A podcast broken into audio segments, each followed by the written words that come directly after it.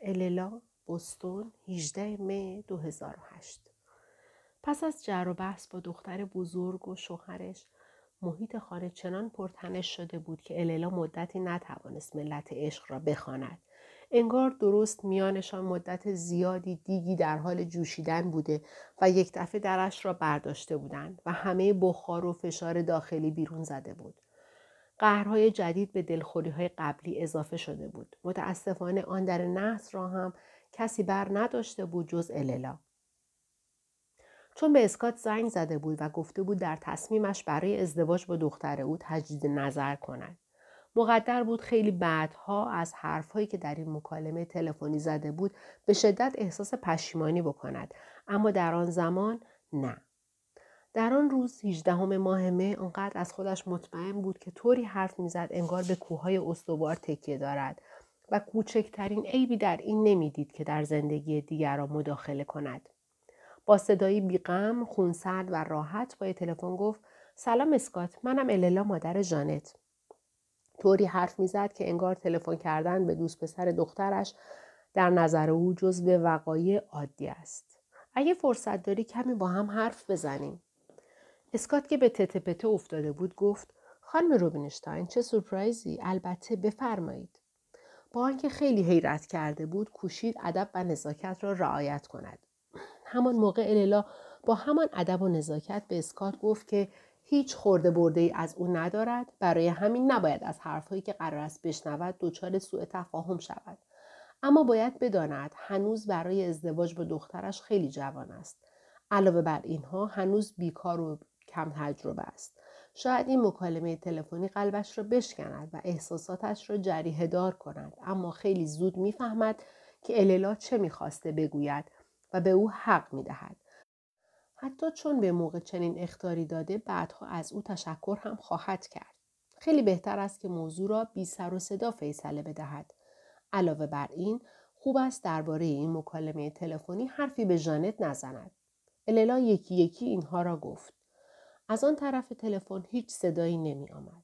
سرانجام اسکات قدرت حرف زدن پیدا کرد و گفت خانم روبنشتاین به گمانم شما ما را درک نکرده اید. ژانت و من عاشق همدیگریم.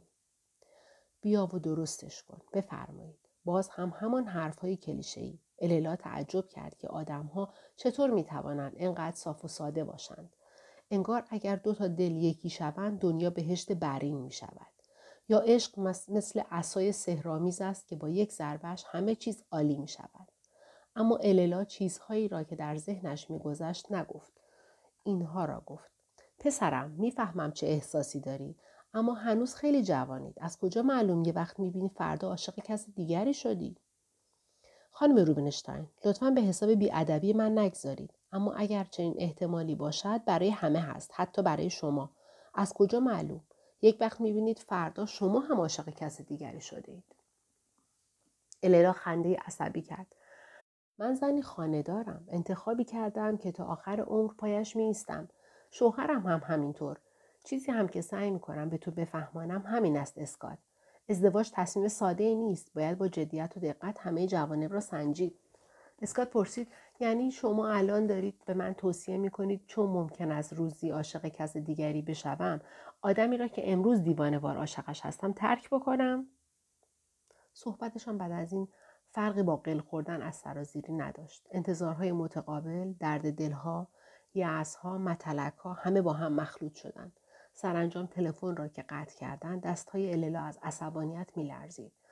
فورا به آشپزخانه رفت و کاری را کرد که هر موقع دلش می‌گرفت می‌کرد. غذا پختن. نیم ساعت بعد شوهرش تلفن کرد. باورم نمیشه اللا شنیدم به اسکات زنگ زدی و گفتی با دخترت ازدواج نکنه. مگه همچون چیزی ممکنه؟ خواهش می‌کنم به من بگو که چنین کار احمقانه ای انجام نداده ای لحظه ای نفس اللا بند اومد. تو رو خدا ببین خبرها چه زود پخش میشه. خیلی خوب. درسته. زنگ زدم. اما اجازه بده توضیح بدم.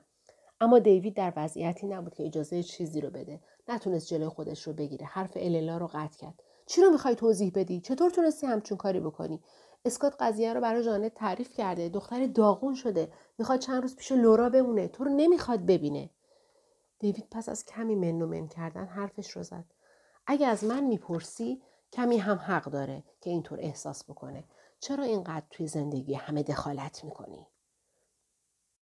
آن شب فقط جانت نبود که به خانه نیامد. دیوید با تلفن همراهش برای اللا پیام فرستاد که کاری فوری پیش آمده و نمی‌تواند به خانه بیاید توضیح نداده بود که این کار فوری چیست قبلا هیچ وقت چنین کاری نکرده بود رفتارش با روح زندگی زناشویشان متفاوت داشت از این گل می پرید و روی آن گل می نشست.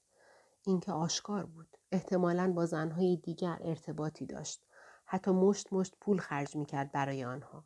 به هر ترتیب اللا به همه اینها عادت کرده بود. اما تا آن روز پیش نیامده بود شوهرش شب به موقع خانه نیاید و موقع شام پشت میز سر جای همیشه گشت نباشد. میانهشان هر قطع هم که بد بود اللا برای او غذا میپخت. دیوید هم هرچه توی بشقابش میگذاشتن با تبسم و تشکر می‌خورد و هر بار پس از غذا حتما از صمیم قلب می‌گفت دست درد نکنه. الیلا هر وقت این سه کلمه را میشنید با خودش می‌گفت شوهرش سربسته از او معذرت خواهی می‌کند و میبخشیدش. همیشه بخشیده بودش. الان اما شوهرش برای اولین بار مثل آدمهای از همه جا بیخبر رفتار می‌کرد. الیلا برای وضعیت پیش آمده خودش را مقصر می‌دانست. اما راستش همیشه خود را مقصر دانستن و بار اشتباه های دیگران را به دوش کشیدن بخش جدایی ناپذیر شخصیت الیلا روبینشتاین شده بود. وقتی با دو قلوها پشت میز نشست احساس گناه جایش را به افسردگی داده بود و به پا بر زمین کوبیدن ایوی برای پیتزا سفارش دادن توجه کرد نه به اینکه اورلی نمی‌خواهد چیزی بخورد به هر دوشان تا خرخره نخود فرنگی و سبزی آب پس خوراند در نگاه اول هنوز همان مادر همیشگی بود که به بچه هایش نهایت توجه را می کند و تنابها را سفت توی دستش نگه داشته. حالان که درونش خلایی بود که روز به روز بزرگتر می شد. سر حال نبود. حوصله هیچ چیز را نداشت. انگار آبستن خلع بود. هر دقیقه و هر ساعت که میگذشت خلع درونش کمی بزرگتر می شد. حتما روزی میزایید. مجبور می شد با احساساتش رو در رو شود. اما نمی‌دانست در آن لحظه چه باید بکند. بعد از شام بچه ها به اتاقشان رفتن و اللا پشت میز تنها ماند. سکوتی که اطرافش را گرفته بود لحظه ای سنگین کرد و دلش زیر بار اوهام له شد. غذاهایی که آن همه برای پختنشان زحمت کشیده بود و وقت گذاشته بود یک باره به نظرش بیهوده و بیمزه رسیدند. حتی بیان که متوجه بشود دلش برای خودش میسوخت. در آستانه چهل سالگی بود. چهل سال توی این دنیا گذرانده بود. ترسید که نکند زندگیش بیهوده به هدر داده باشد. با آنکه محبت بیپایانی در وجودش داشت و می‌خواست ایثارش کند کسی از او محبت طلب نمی‌کرد. ذهنش به طرف ملت عشق رفت. شخصیت شمس تبریزی توجهش را جلب کرده بود. با حالتی نیمه شوخی زیر لب گفت کاش دوروبرم کسی مثل او بود به زندگیم رنگ میبخشید. این را که مطمئنم. یک دفعه در ذهنش مردی اسرارآمیز قد بلند موسیاه چشم ابرو مشکی با شلوار چرم و کاپشن موتور سواری جان گرفت. آن وقت اگر این مرد موهای سیاه افشان تا سر شانه ها داشته باشد و سوار هارلی دیویدسون قرمز رنگ هم بشود دیگر معرکه است. بی اختیار به تصویر توی ذهنش لبخند زد. صوفی موتور سوار خوشتیپ و جذاب و اسرارآمیزی که در بزرگراه خلوت با حد اکثر سرعت میراند. اگر الان برود کنار جاده و اتو استاپ بزند و همچون مردی او را سوار ترک موتورسیکلتش بکند خیلی محشر می شود مگر نه با خود گفت اگر شمس تبریزی فال مرا می گرفت در گذشتم چی می‌دید آیا می توانست توضیح بدهد که چرا بعضی وقتها ذهن و فکرش اینطور زیر سایه های ابرهای سیاه نگرانی و تشویش قرار می گیرند؟ می توانست بگوید با آنکه خانواده پر جمعیتی دارد چرا خودش را تنها و بیکس حس می کند؟ الینا گنجکاف شد. یعنی در اطراف خودش هم حاله هست؟ اگر هست چه رنگهایی دارد؟ رنگهایش درخشانند یا مات و کدر؟ اما مگر این اواخر در زندگیش چه چیز درخشانی بوده؟ اصلا چیز درخشانی بوده؟ درست در آن لحظه همانجا اللا روبینشتاین مادر سه فرزند که در نور ضعیفی که از اجاق باز میتابید تک و تنها پشت میز آشپزخانه نشسته بود متوجه چیزی شد هر قدر هم که پا بر زمین بکوبد و انکار کند هر قدر هم که بر ضدش از این در و آن در حرف بزند مدت هاست که جایی در اعماق وجودش محتاج عشق است. در حسرت عشق می سوزد.